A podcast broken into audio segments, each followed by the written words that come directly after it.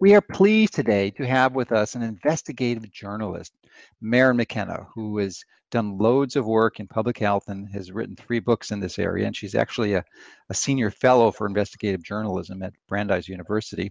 And her latest book is Big Chicken, which I am confident is going to open your eyes to many aspects of this industry uh, that you were unaware of. It certainly did for me. So, welcome and thank you for joining us today, Maryn.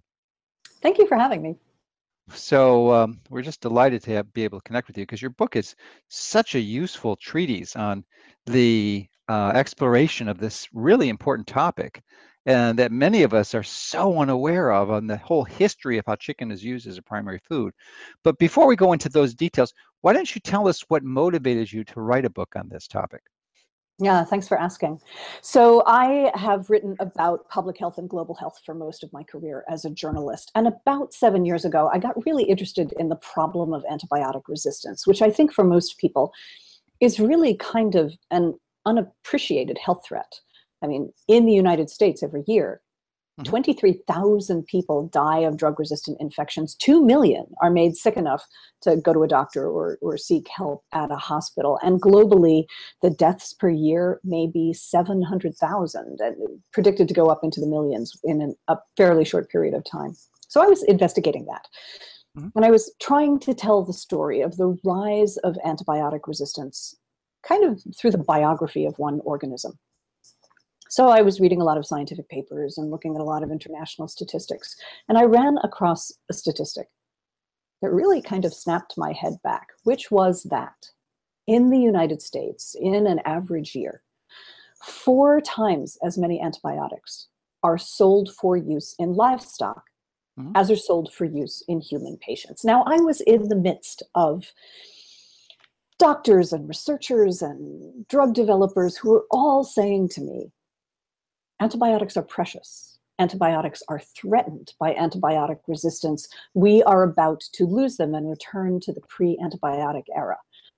We have to con- con- protect their power and conserve them. And I could not make sense of how, in the same space and time, we were both getting messages that we had to protect antibiotics. Mm-hmm. And at the same time, spending antibiotics so freely, mostly to be fed to animals that are not sick. And that contradiction is mm-hmm. what sent me on the journey that ended up in this book. Well, your book does a magnificent job of answering that question that you had. So, congratulations on compiling a resource that answered it because it really goes deep and gives the backstory as to why this happened. But why don't you start explaining it? Because I don't. Th- I mean, it's obviously it's big chicken, and most people aren't aware of the history. I certainly wasn't. So why, why don't you walk us through the history of how chicken developed and, you know, and how they grow so grew so enormously and uh, obviously uh, how they eventually integrated uh, antibiotics as growth promoters. But mm-hmm. um, it's a very interesting story. So I'll start with the end of the story first, because then the the going back to the beginning of the history will make sense. The short version is that we give antibiotics to most of the meat animals on the planet on most days of their lives. And we don't give them those antibiotics because the animals are sick. We give them because back in the 1950s, it was discovered that if you give tiny doses of antibiotics to animals, much too small to cure an infection, hmm. you will cause them to put on weight faster, which is an economic benefit to the farmer or the producer.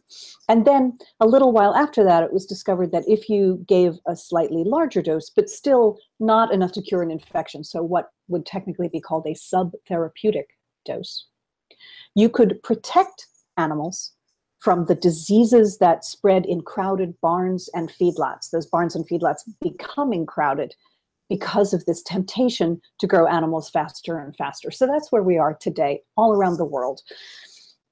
Hundreds of thousands of tons of antibiotics well, going into animals. That's true, but the story story isn't as, as, as discouraging as you relate it because you have some very exciting uh, new developments that is happening that's moving in a different direction. We'll talk about that later, but that was there is so there is hope. Don't get discouraged. There is. I, I feel like it's story. a story that has a, a positive turn at the end. So where does yes. the story begin? It begins at the beginning of the antibiotic era. Now, most of us don't really realize, I think, that we haven't actually had antibiotics that long because all of us were born within the antibiotic era, which starts uh, in 1928 when Alexander Fleming leaves a window open in his laboratory in London. Something blows into the plates of staph bacteria he's working with and kills them. And what he discovers that what kills the bacteria is a compound excreted by the natural mold penicillium. And out of that, we get the first antibiotic, penicillin, which becomes rolled out on the battlefields of World War II in 1943, enters the market in about 1945 for everyday people, and is so successful mm-hmm. that other companies that were making what at the time would have been sort of patent over the counter medicines decide that they too want their own antibiotics. And so from 1945 to 1948, that's really when antibiotics come on the market, right at the end of World War II, and are a massive success. But another interesting thing happens at the end of World War II, which is that the food system gets very fragile, partly because of the destruction of the war, because flocks and herds have been decimated, arable land has been ruined by troop movements. We can't get protein out of the oceans because all the fishing fleets have been commandeered for by navies. And so there's both a sense that the food system is fragile, and also because the guaranteed market in the United States for feeding soldiers and sailors goes away with the end of the war. There's a lot of overcapacity that the food system has to account for. And so there's this push to, to save money. And the way that food producers save money is by giving their animals cheaper feed. Then they have to go look for a supplement that's also inexpensive to compensate for that feed being cheaper and less nutritious. And so, in this search for supplements, a specialist in the dietary needs of chicken who happens to be working for one of those companies that's making one of the first antibiotics goes in a search for those supplements and kind of casually as one of the supplements he's trying uses the dried manufacturing leftovers from his company's drug which is called aureomycin it's the first of the tetracycline class of drugs. And to his amazement the baby chicks, the chicken starts this story, the, the baby chicks that get the dried aureomycin leftovers grow more than twice as fast, put on twice as much weight as any of the other chicks in his experiment, getting any other supplement. And from that, a worldwide industry of giving antibiotics to animals is born within five years. American farmers are giving their livestock 500,000 pounds of antibiotics a year, and now it's over 30 million pounds that is a fascinating story, but let's uh, paint the picture a little broader with respect to going back into the history of chickens and how they were just these scrawny little birds that no one would have ever thought to consume as a primary meal. And then they've evolved essentially to the point where it's the primary meat source in the United States and, in fact, most of the developed world. It's a fascinating story. So if you could walk us through that, it would be great. Sure. And it's true that chicken is the meat that we eat in the United States more than any other by far, more than I think it's up to now 91 pounds for every man, woman, and child in the United States. And chickens are growing fastest in consumption around the world because chickens are a very easy animal to raise. They don't take a lot of land, they can eat scraps, you can pack them in quite close. So, where does all that begin? Well, if we went back to the time of our grandparents or great grandparents, almost everyone probably raised chickens. Mostly they were out the back door or mm-hmm. in the in the barnyard. But the reason they were there wasn't primarily to be a meat source. It was to be a source for eggs because mm-hmm. eggs were a very inexpensive, very easy to produce protein. And for the most part, we ate chicken after hens' egg laying days were done. So if you imagine a hen that's been running around for a couple of years chasing chicks around a barnyard flapping up into a tree to avoid the family dog, scratching for or, insects. Or predators. Or, or predators, foxes and, and uh, owls and hawks and so forth. right. That bird is going to be kind of scrawny and kind mm-hmm. of muscular. And so not very delicious, probably with a very rich flavor from all of that muscular development, but not um, tender and juicy and sort of soft the way our chickens are now. The only difference to that would have been if you know a farmer that is looking or even a, a, householder who's looking for eggs doesn't really need a lot of roosters. And so baby roosters when they hatched out would have been grown up fed for a couple of months and then sold. They were called spring chickens and they were considered uniquely delicious. If you look back at sort of in the history of menus in America in the 20th century, before World War II, you can see spring chickens as a delicacy. So that's where chickens were. And then um, out of a really interesting confluence of sort of accidents, chicken moves forward as a meat source. First, because it turns out that chickens are so easy to raise that farmers in Delaware and Maryland and Virginia on the, the Delmarva Peninsula below Baltimore and Philadelphia convert from being truck farmers for vegetables to chicken farmers. And their market for these meat chickens that they're growing is New York City, which at the time, possibly still, has the largest concentration of Jewish population in the world observant Jews who want to observe the Sabbath and want appropriately to have a lovely, sort of exotic, um, luxurious meal for the Sabbath can't can't eat pork, obviously. And uh, if they are observant, then and in the years before World War II, it might have been hard to confirm whether the beef they were buying had actually been uh, been slaughtered in the appropriate manner. But a chicken was very portable, so you could go into a live market and watch the chicken killed in front of you and know that it was religiously appropriate. So chicken becomes the meat of New York City. And out of that sense that there's a market there for meat chicken that no one has really appreciated, there begins to be driven partly by this new movement to grow more chickens, this ability to grow more chickens because of using those growth promoter antibiotics. There begins to be a new chicken industry in which chicken is marketed not as a source of eggs, but as a source of meat to the American public. And people find it delicious and portable and easier to handle. It has some limitations. There's not too many things that you can do with a chicken except roast or, you know, bake or broil a chicken.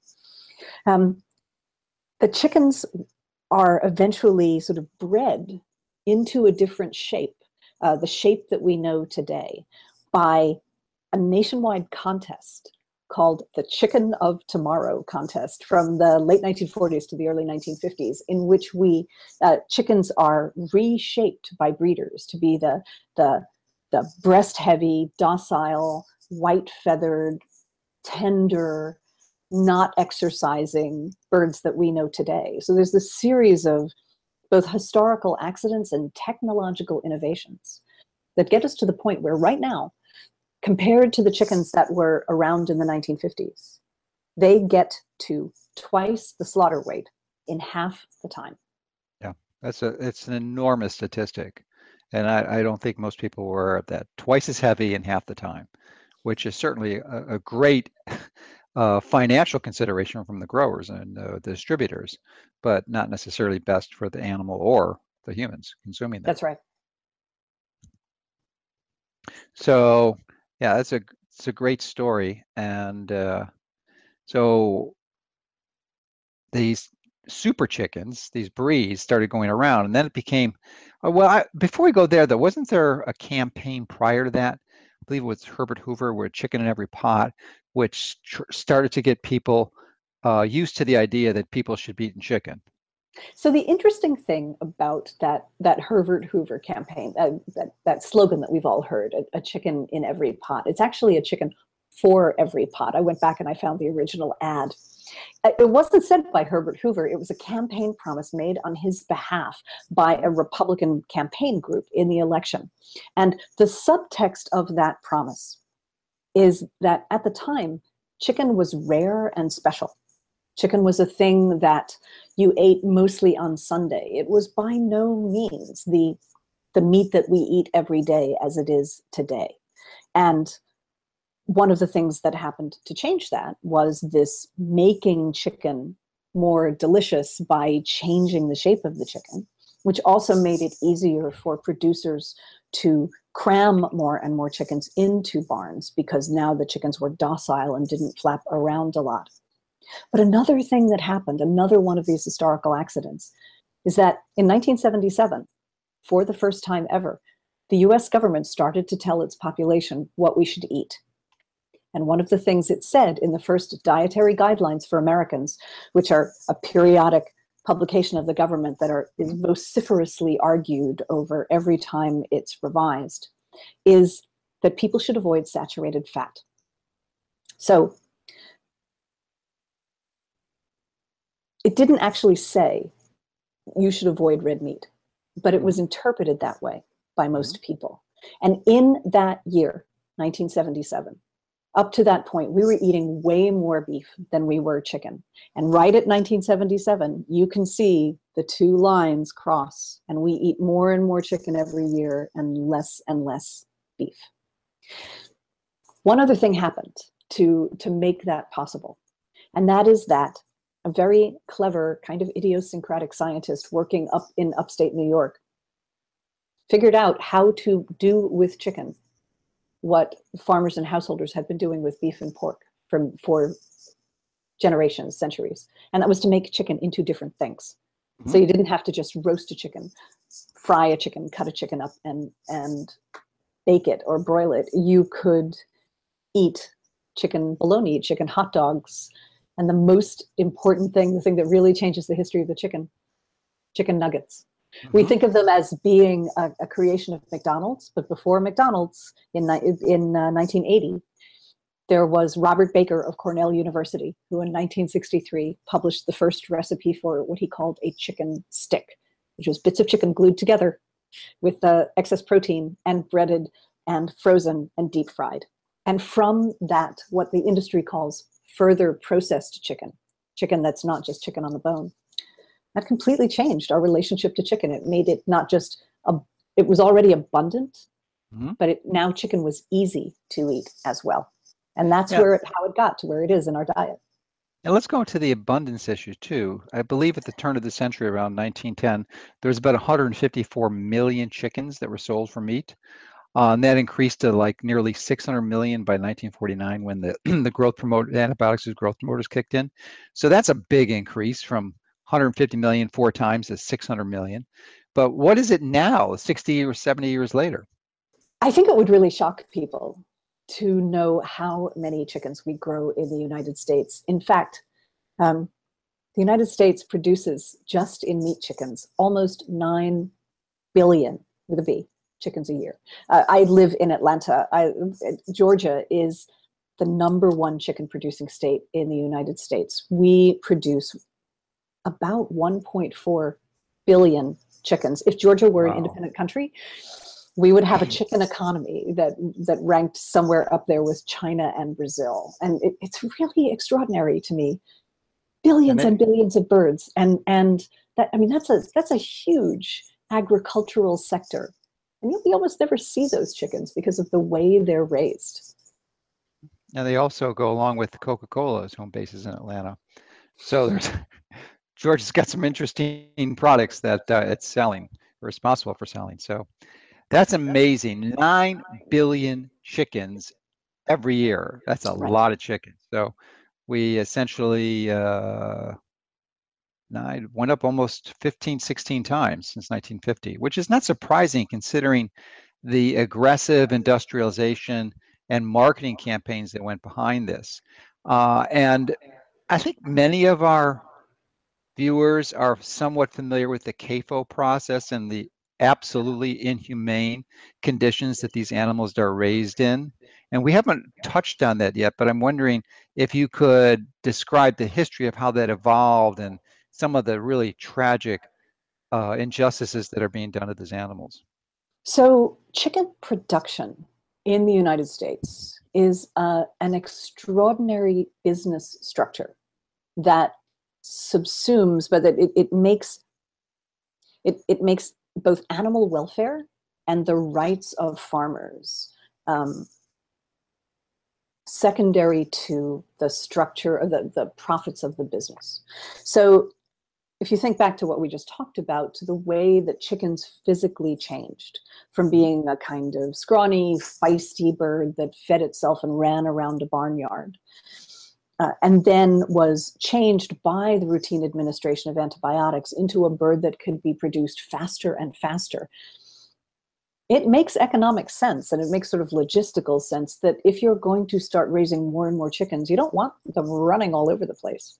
And so precision breeding brought chickens into a, a, new sort of like a new format into which they were they didn't fly very much they just kind of sat up and down they were very docile they didn't want to roam around a lot and that made it possible uh, preferable to pack them more and more into barns, which are called houses in the industry, because the chickens didn't really kind of fight back. Chickens actually sort of uniquely lend themselves to industrialization because they're small, uh, they don't live very long, they don't fight back. Uh, you can breed new traits in very quickly.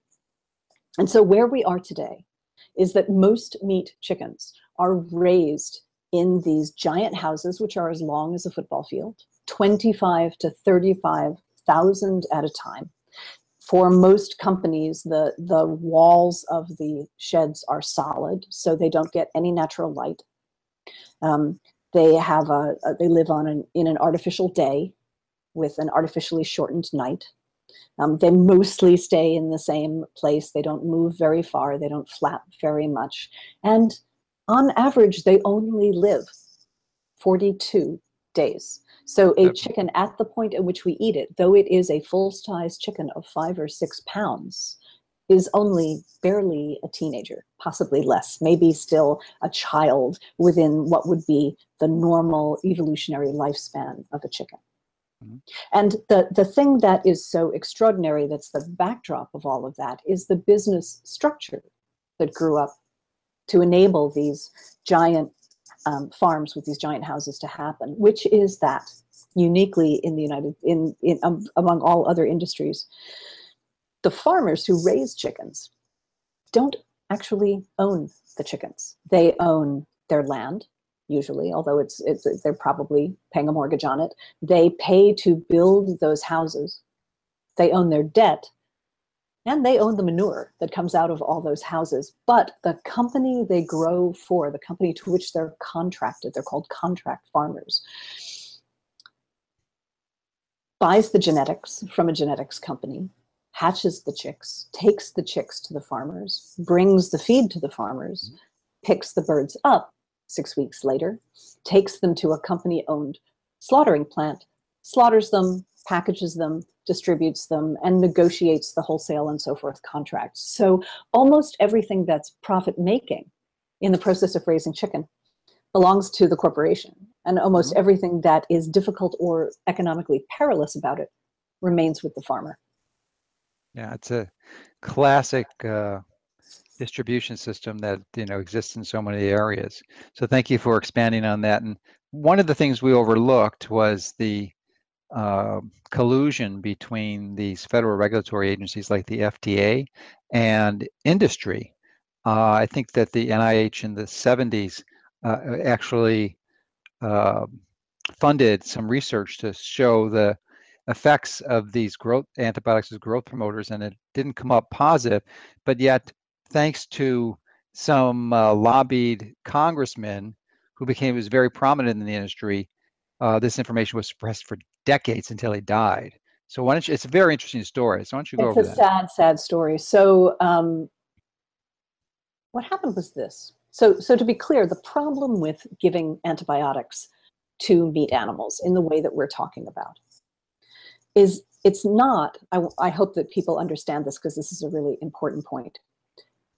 We're not consuming antibiotics when we eat those animals. Uh, if there's if they've been given so much antibiotic that there's anti actually antibiotic in their flesh, that is regulated by law in the United States. That's called antibiotic residue. The peril here is that when we give antibiotics to animals, that the that process that causes them to put on weight more rapidly is is the changing of their gut microbiome the bacteria that live in the guts of them and us and every living thing. And in the process of affecting that bacteria, some of those bacteria become antibiotic resistant. Now, those antibiotic resistant bacteria are in the animal's guts. And so one of two things happens. Either they pass out of the animal in its manure, and then that manure contaminates the farm environment, and those antibiotic resistant bacteria pass through the environment on a variety of pathways.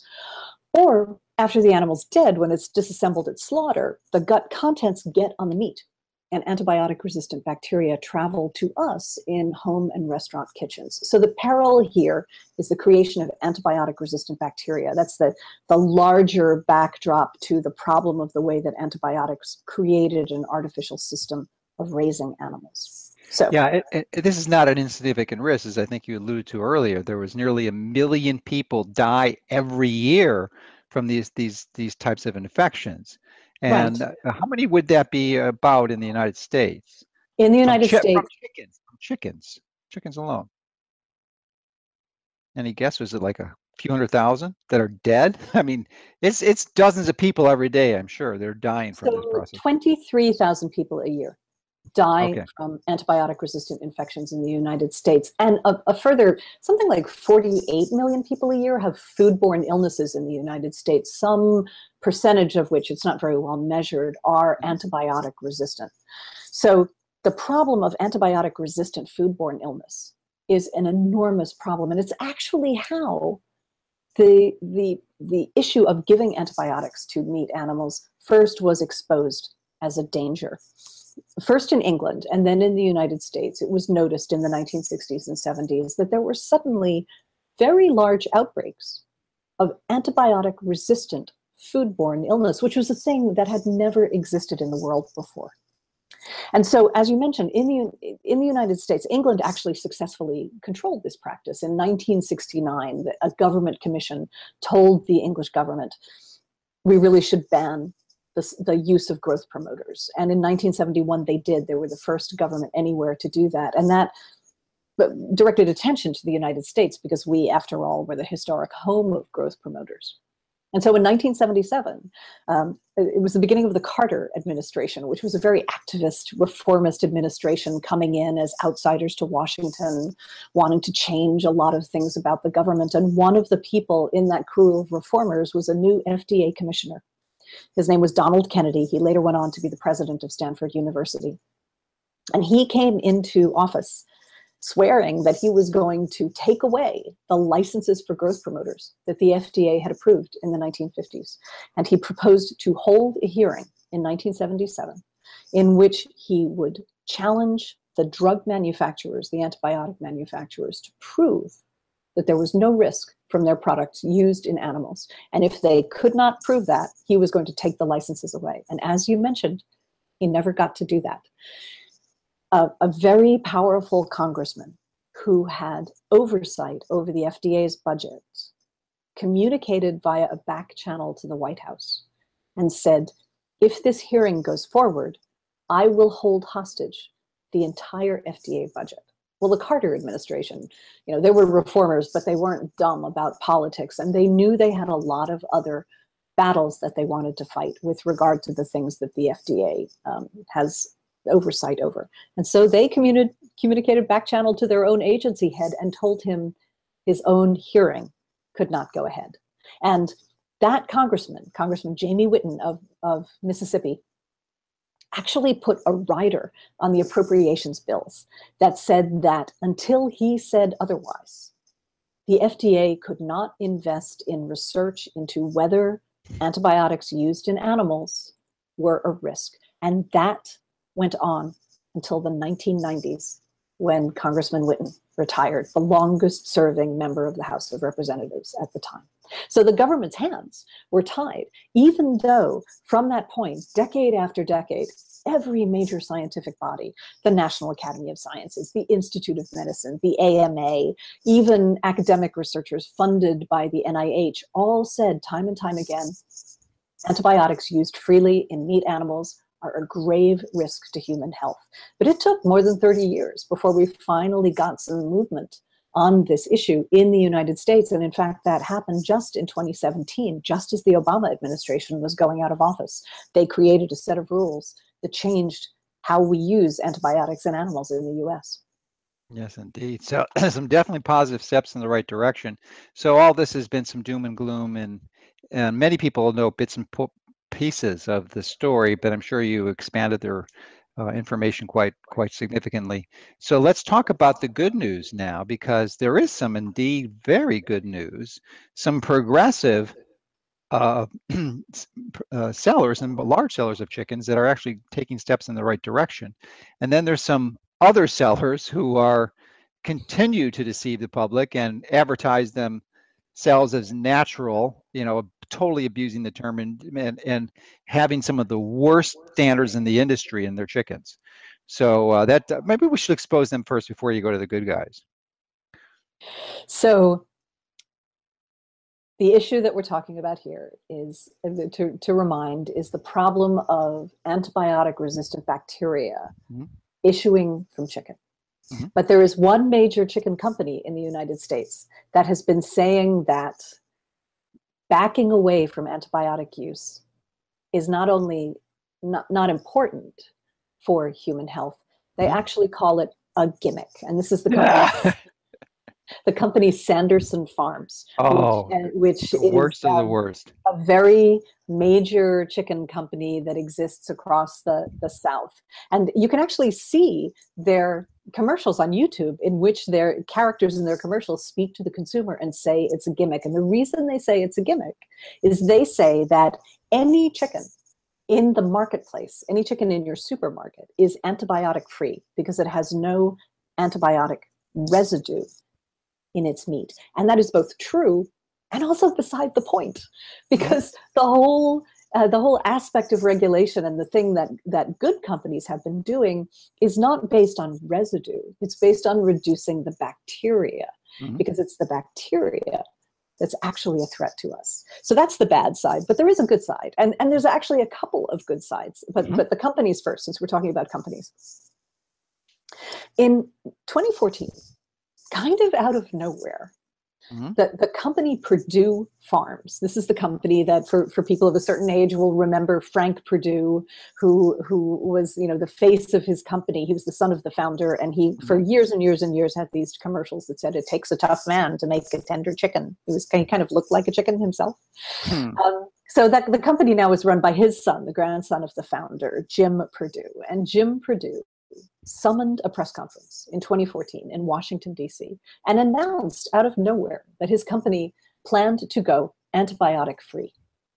In fact, they almost they already substantially were, he said. And at this point in, in 2018, they are more than 99% antibiotic free. And this completely shocked the rest of his industry and really forced the rest of the industry to follow in Perdue's steps. And and at you know after Perdue came Tyson and Cargill and uh, McDonald's and Subway and Taco Bell and many many both food production and food service companies followed because Perdue, which is the fourth largest chicken company in the United States, made it possible for the market to open up to antibiotic free chicken. Now, the, the reason I think that Perdue mm-hmm. felt they could do that is they were really being pressured by their their consumers. They have told me that they would get more than 3,000 comments a month from consumers through, you know, phone and email and Facebook and so forth, asking them about antibiotic use in their chickens. And I think that's a signal of mm-hmm. something mm-hmm. really important, which is that all of these companies felt it, it was possible to change. And, and the Obama administration felt it was possible to create those rules that I mentioned because a consumer movement was rising that's, that said to food companies, we no longer want to spend our dollars for meat that was raised with routine use of antibiotics. We don't feel that this is safe. Uh, this was said by very large catering departments in hospitals who said this puts our vulnerable patients at risk. It was said by very large food systems in in school districts. The first was the Chicago school district, which is the third largest in the country, who said we don't want to feed this to our kids. And then farmers and chefs and um, family members of people who had had drug resistant infections all joined into a consumer movement that both said to companies, you have to change or you're not getting our money. And also showed companies that if they did change, there would be a market waiting for them. Well, and it's even better than that because Perdue is a large company, as you mentioned, the fourth largest chicken producer in the United States and they're not going to make some stupid chivalrous move that's going to bankrupt them. So they study this thing for years. They did. Which, which is fascinating. And the results of their study was yeah, it worked initially, but it's not making a damn bit of difference now. So it's just why they were able to stop. So why don't you expand on that story? So uh, when Perdue did uh, studies in a number of their farms. So remember, they have all these contract farms where farmers are under contract to them. Each farm probably has a number of houses where chickens are being grown. And so, in a bunch of different ecosystems, in a bunch of different states, they chose farms that had two houses that were built at about the same time. So the conditions would be the same. And on each of those farms, they gave the usual antibiotic laced feed to one flock of chickens and an antibiotic free feed to the parallel house. And then they tested to see whether there really was a gain anymore the gain in weight that that that researcher had perceived back in the late 1940s and no one, no one looked at it since then right, right. i mean no just looked. Everyone had assumed that this is just the way it worked that you always did this because it, because because they they knew it worked right? And and no one had inquired into it. And what they discovered was that it just doesn't work anymore the way it used to probably because back in the 1950s nutrition was not as precise, genetics were different, farms were probably not as clean. And so antibiotics would have been a crutch for lesser cleanliness and not as good animal welfare. And as those things came up, the crutch of growth promoters could be taken away. So they realized they could they the company perdue realized that they could sacrifice growth promoters they could save some money and they wouldn't lose anything and then the thing that's really interesting is they went from growth promoters to that more interesting question of giving antibiotics to prevent disease in animals crowded together. Remember, 25 to 35,000 birds in a barn.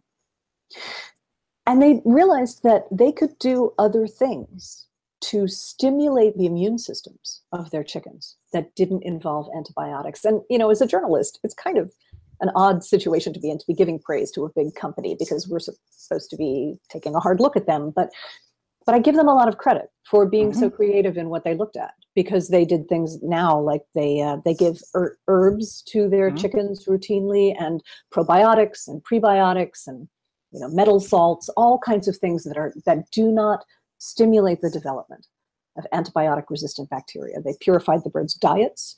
Mm-hmm. They, uh, it used to be routine to feed both uh, sort of industrial bakery leftovers and also rendered protein from slaughtering other animals to chickens. They took all of that out. And they managed to do all this, making their chicken antibiotic free and increasingly healthy without changing, without affecting their bottom line. The thing that I especially love about that is that the, the last step that they took, which is being very influential in the industry, is they realized that another way to stimulate the immune systems of chickens was to let them do the things that chickens had always done, that mm-hmm. industrialization had taken away from them. So they started cutting windows in the walls of the barns so that the chickens could get natural light, sunlight on their feathers, which would uh, induce vitamin production. And they gave them things to hop up on and things to flap their wings around and, and, and stuff that allowed them to exercise.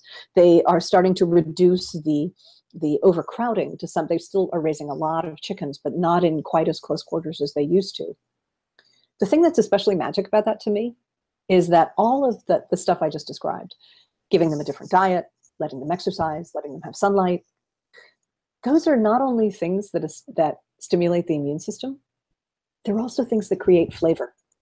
There are things that should, as they're pursued, change chick- the taste of chicken back to the way chicken used to taste before we started this big uh, in, journey into industrialization. Yes. Yes, indeed. So I have uh, great admiration, respect for, Perdue for doing this uh, and being a leader in this field and really you know taking the initiative and going forward with it and being the first to do it. However i just want to emphasize that there's still some problems and i wouldn't eat a perdue chicken for a number of reasons. One is that um, chickens have to eat grain. They just can't eat grass. It just doesn't work that way. They need insects ideally uh, and they're usually, usually always given grain and the grain that they're fed is raised with gmo basically gmo grain that's sprayed with glyphosate. So you're going to get massive glyphosate residues in any kind of type of commercially capable produced chicken, including Perdue. So they are indeed an unquestionably progressive company. And I would hope at some point they consider taking it the next step and having maybe a sub brand of organic, you know, non GMO grain that's given to these chickens because it's not that much harder to do it. They're, well, fact, they're already there. In fact, Perdue, I think, is this is quite odd to think of such a big company as as um, being in this position, but because they bought um, a couple of companies that were organic producers, they are now the largest producer of organic chicken in the U.S. And the organic rules, as you know, are mm-hmm. are rule out GMO, and and this I think is where um, the next really big question has to be asked because it, in the process of reporting this book that we've been talking about, I went to chicken production systems in a couple of different company countries. Mm-hmm. Um, and I, I, spent time with uh, producers who do work on very, very small farms with very tight government rules in France, and also very large farms that are very industrial, but also are antibiotic free and very high welfare in the Netherlands. Well, GMO feed, I mean, GMOs in general are not legal in the European Union.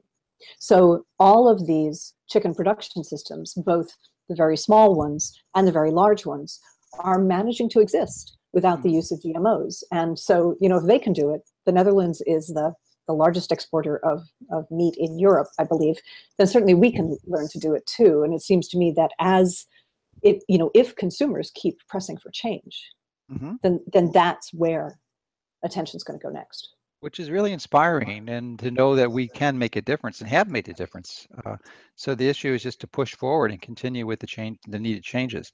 So uh, one one of the other types of antibiotics that was a problem is a chemical substance called ionophores. So i'm wondering if you could describe what those are and and mention the importance of eliminating them from the um, the feed too because they're still used and right. you can so, you can remove the antibiotics, but they may still have ionophores in there.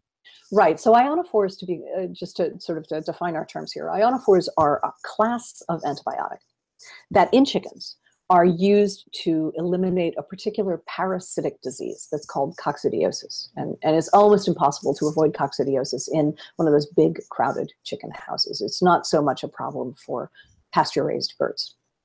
Um, coccidiosis open that that parasitic infection opens birds up to a lot of other very serious health problems. So when the European Union banned growth promoters in 2006, they actually gave ionophores a pass in chicken. They, they banned them in cattle because in cattle they do act as a growth promoter.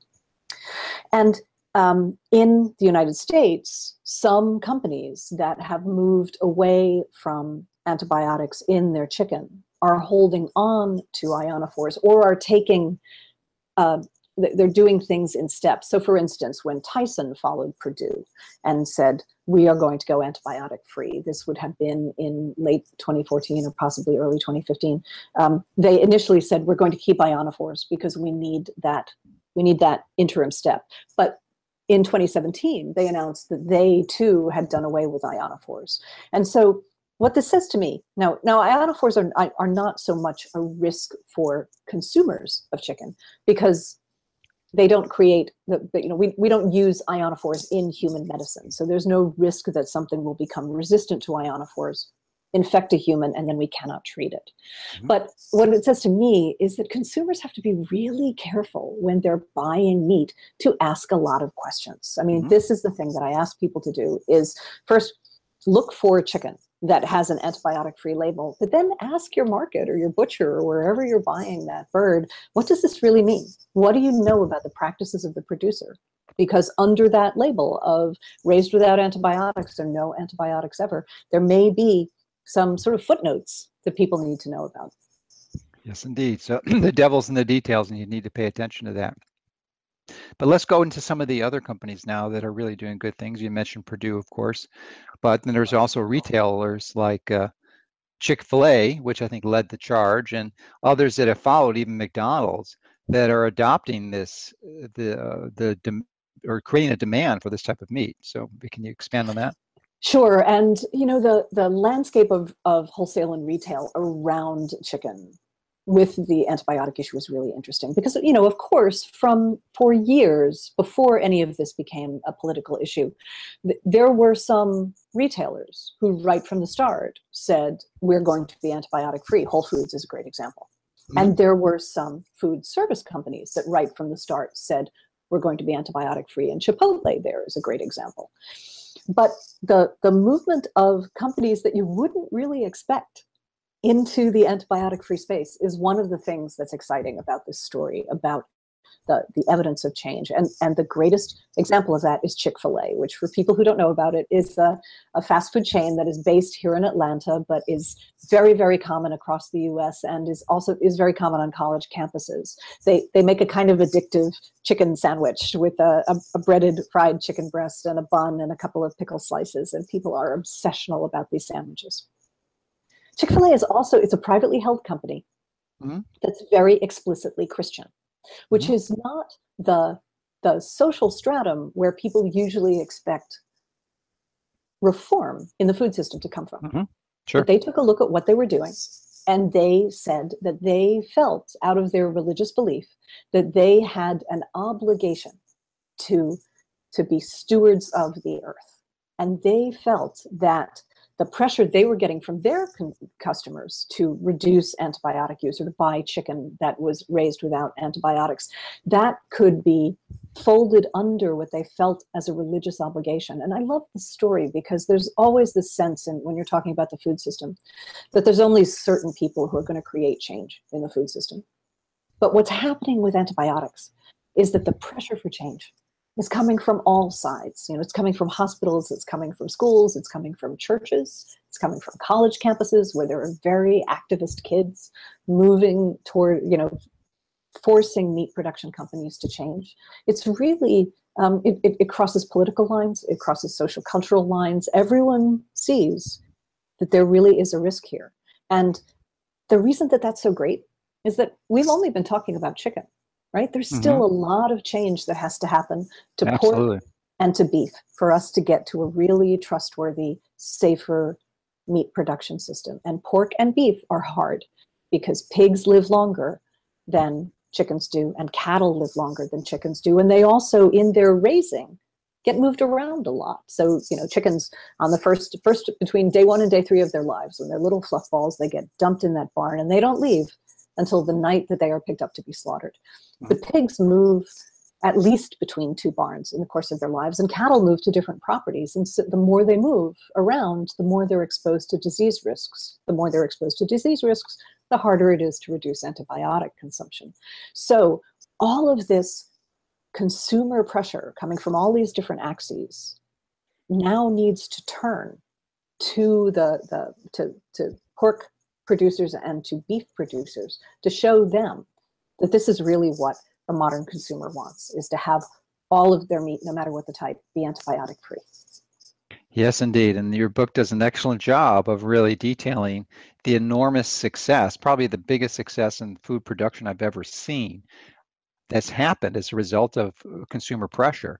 So uh, if we've done it for the number, I mean, admittedly, it's a lot easier for the reasons you cited, but we can't, if it's that that's the still the number one source of food or meat that people are consuming, we should be able to do it for cattle and, and pork. So what, do you have any recommendations to those listening as to what they could do to, to, to catalyze and speed up this process? Just keep asking. You know, I, I mean, I think that we are where we are because all of these very large consumer movements, these aspects of the consumer movement, you know, big buyers like hospital and hospitals and school systems, um, you know, col- the, the um, it's the word I want, the chapters of organizations, animal welfare organizations on mm-hmm. college campuses, things like the Humane League and US PIRG and so forth, all said, we're just not going to do this anymore. You have to change your practices or you don't get our money. I think it's possible yeah. to create that kind of pressure as well. Now, the thing that we really need to look at, though, is that as much as we can change the meat production system in the United States, there's there's a big world out there and mm-hmm. the United States and Western Europe, though we have have controlled some antibiotic use, we're still just kind of a rounding error compared to the the growing economies of the developing world, which as they develop, larger middle classes are starting to to seek and to buy much more meat.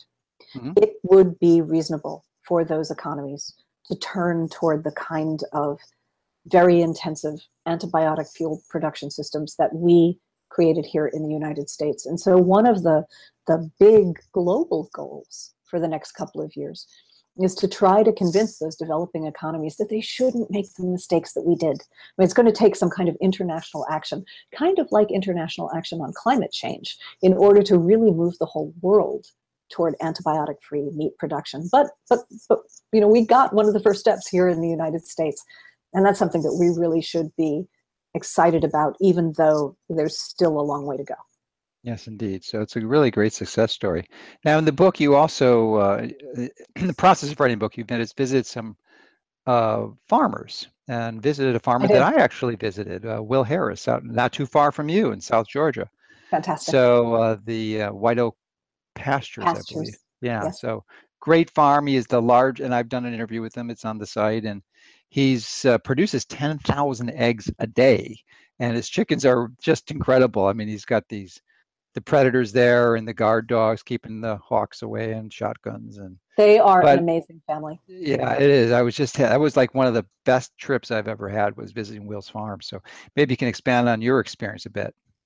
So one of the things that is so great about the move toward antibiotic free meat is i think that it opens up the market for small and medium-sized producers to compete in a way that they couldn't compete when the question was just price, right? When Perdue and Tyson can't have have such economies of scale that they could always make things cheaper than a medium-sized producer like Bell and Evans in Pennsylvania, who's in a lot of Whole Foods on the East Coast, or a pasture-based producer like White Oak Pastures. Now, now White Oak Pastures is not a small place. It's 3,000 acres. It's um, got a beautiful story. It's a now fourth gen, fourth and fifth generation family farm. The sixth generation has actually just been born. Mm-hmm. Um, and uh, Will Harris, whom you mentioned, is the fourth generation, Will Harris the third. Uh, his family story, his family arc is that farm in deep southwest Georgia went from a subsistence farm in one generation to a truck farm in the second generation to a very modern post World War II, fully industrial, fully technological cow calf operation in the third generation using antibiotics and hormones and just every technological innovation, everything that said, we trust in science, nothing's ever going to go wrong. And Will, the fourth generation, was supposed to continue what the previous generations had built and have an, an, enlarge this, this monoculture of cattle supported by completely artificially maintained fields. And then he changed his mind and mm-hmm. he built instead, he, he, he took away the herbicides and the pesticides, he took away the hormones and the antibiotics. He realized that, uh, that his farm was out of balance when he did that, and he started bringing in other species. And now he has a 10 species rotational grazing restorative agriculture property, the largest organic property in the southeastern United States, in which they raise uh, five species with four legs and five species with two legs. Um, and their, their grass-fed beef is sold uh, through Whole Foods. Uh, in my area, their chickens are sold through Whole Foods. Their eggs are delicious. But Will is the, who's I described the, the, this evolution of his farm in the book. He's very candid that this is costly. Mm-hmm. Doing things like this has a much higher labor cost than anyone would expect to see on a big industrialized property.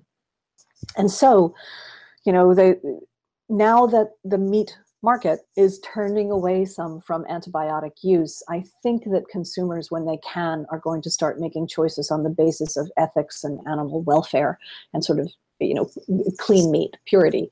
And, and people like him can compete on those terms when they can't compete on, on pure price.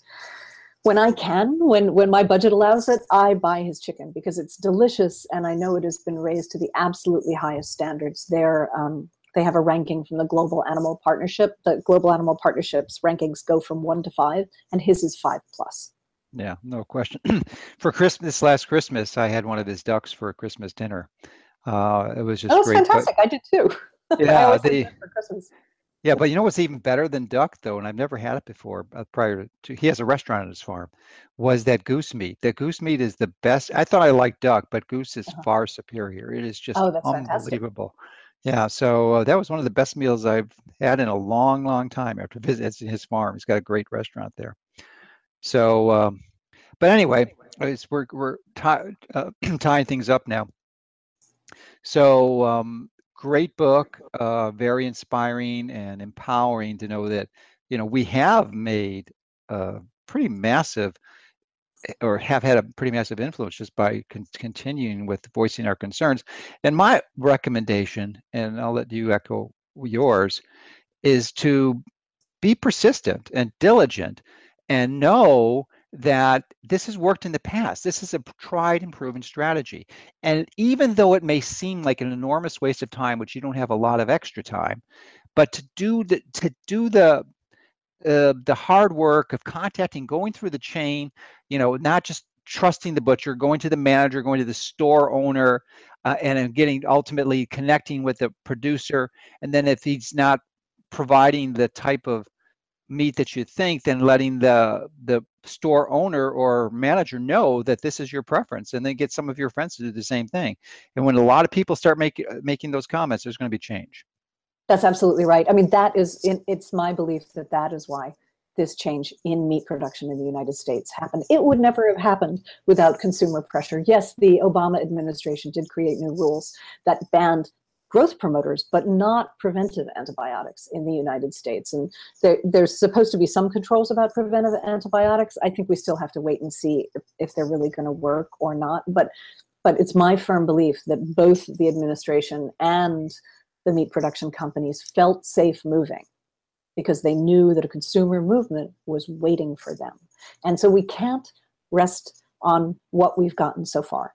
We have to go forward to say to, to pig producers, to cattle producers, mm-hmm. to fish producers. You know, mm-hmm. fish farming and especially in the, the developing world, shrimp farming are huge consumers of antibiotics, um, which is even more influential for the ecosystem of the ocean than it is for the ecosystem of the land. And as pointless as it seems, to just you know to, to send a message through a company's facebook page or to go talk to the customer service desk at a supermarket all of those messages add up they mm-hmm. really did create change and people can create more change if they just persist Absolutely. So, um, and then finally, just to be uh, clear, uh, uh, even though the whole book's about chicken, I personally don't eat much chicken. I hardly eat any chicken at all. Uh, but I am just so beyond ecstatic and delighted to see the progress in this area because it gives us so much hope for penetrating the other areas and really not even just meat production, but just the whole system. Uh, you know, to know that we can make a change, even though there's pernicious I go so far as to say evil influences on the federal regulatory agencies to confuse and manipulate and deceive people that some of these uh, processes are safe when in fact they aren't, like glyphosate or GMOs or genetic engineering. So, but that's another story. Uh, but I, I think meat is great if you have a healthy source. I don't think we need to eat a lot, maybe two to three ounces, maybe four if you're a big guy but you know that you don't need a lot. Uh, one chicken would last would feed a few people, especially these big chickens. I mean, maybe four four people. So you know, just don't think you need to eat. Uh, you know, it's just it's actually going to um, wreak havoc on your health long term. You can do it occasionally, but you don't want to do that long term. Okay. Any final words? Um, I hope that people really will take this to heart and and look for antibiotic-free meat when they do their grocery shopping or where they ask other family members to do their grocery shopping. Just look for a label that says raised without antibiotics, no antibiotics ever. Don't rely on it being organic because here's the thing. The US organic standard for chicken starts on day two of the chicken's life. Mm-hmm. So that chicken, uh, the, the a, a, chicken raised by an, an, organic producer that thinks they're doing everything right, could have been given antibiotics, either injected into the shell or in the first day of life to cover the the to protect them in transit to the organic producer. So for me, the, it, it's as important to see no antibiotics ever or raised with antibiotics as it is to see organic, which which covers so many other benefits for the animal. And I really think if people just keep pressing and keep pressing, we're going to see more change. And that has a convenient acronym, I believe, which is N period A period E period, all caps, right? No NAE. antibiotics ever. NAE. Yeah. So if you look for NAE, then you've got, you know, you're not going to be deceived by that little window of opportunity opportunity where they could have snuck them in there. So it's great. Uh, you know, one last comment on my part too. One of the reasons I avoid chicken, I don't eat a lot of meat to begin with, but uh, pretty much the only opportunity I get since I don't purchase it personally is when I'm traveling. So uh, on a plane and a restaurant, and mm-hmm. you know, you can almost guarantee, unless you're in a specialty restaurant, that the that chicken is not organic. no way. And maybe that'll be different in the future, but it's not. Which is one of the reasons I avoid it because I know it's such such an inhumanely raised animal and poorly treated. So uh, just avoid chicken unless you're absolutely confident that you know you found a good source know what your sources are. Yeah, yeah. that's really okay. important. All right. Well, thanks again for writing such a good book and providing us with this loads of information to not only open our eyes in this area, but to inspire us to go even further. Thank you so much for having me.